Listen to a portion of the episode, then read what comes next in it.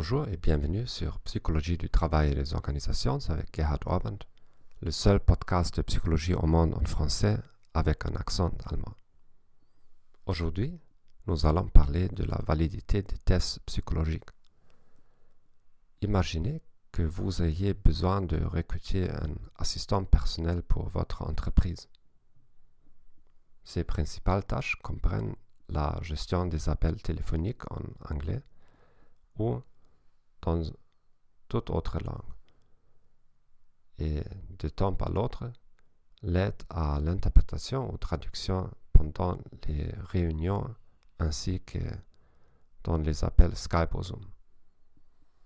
Comment vérifier si les compétences linguistiques d'un candidat seront suffisantes pour le poste? Imaginez que vous ayez demandé à des professeurs d'anglais respectables d'une école de langue locale et qu'ils élaborent un examen écrit qui peut également être appliqué en ligne. Il se compose d'exercices de grammaire similaires à ceux des manuels scolaires. Quelle est la validité d'un tel test? La validité est de savoir si un test mesure ce qu'il est censé mesurer. La validité du contenu est élevée si le test couvre un échantillon représentatif du tâche. Dans notre exemple, ce test ne couvrirait pas la gestion des appels téléphoniques ni le travail d'interprète ou traducteur. Il ne couvre que l'exercice écrit.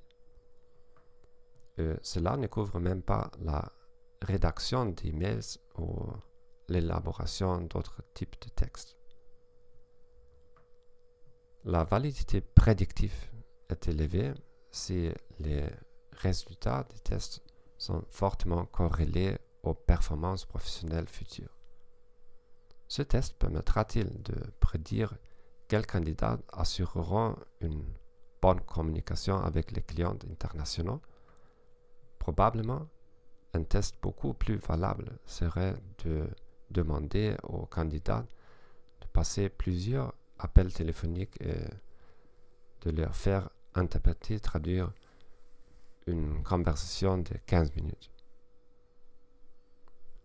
Je vous remercie d'avoir écouté ce podcast.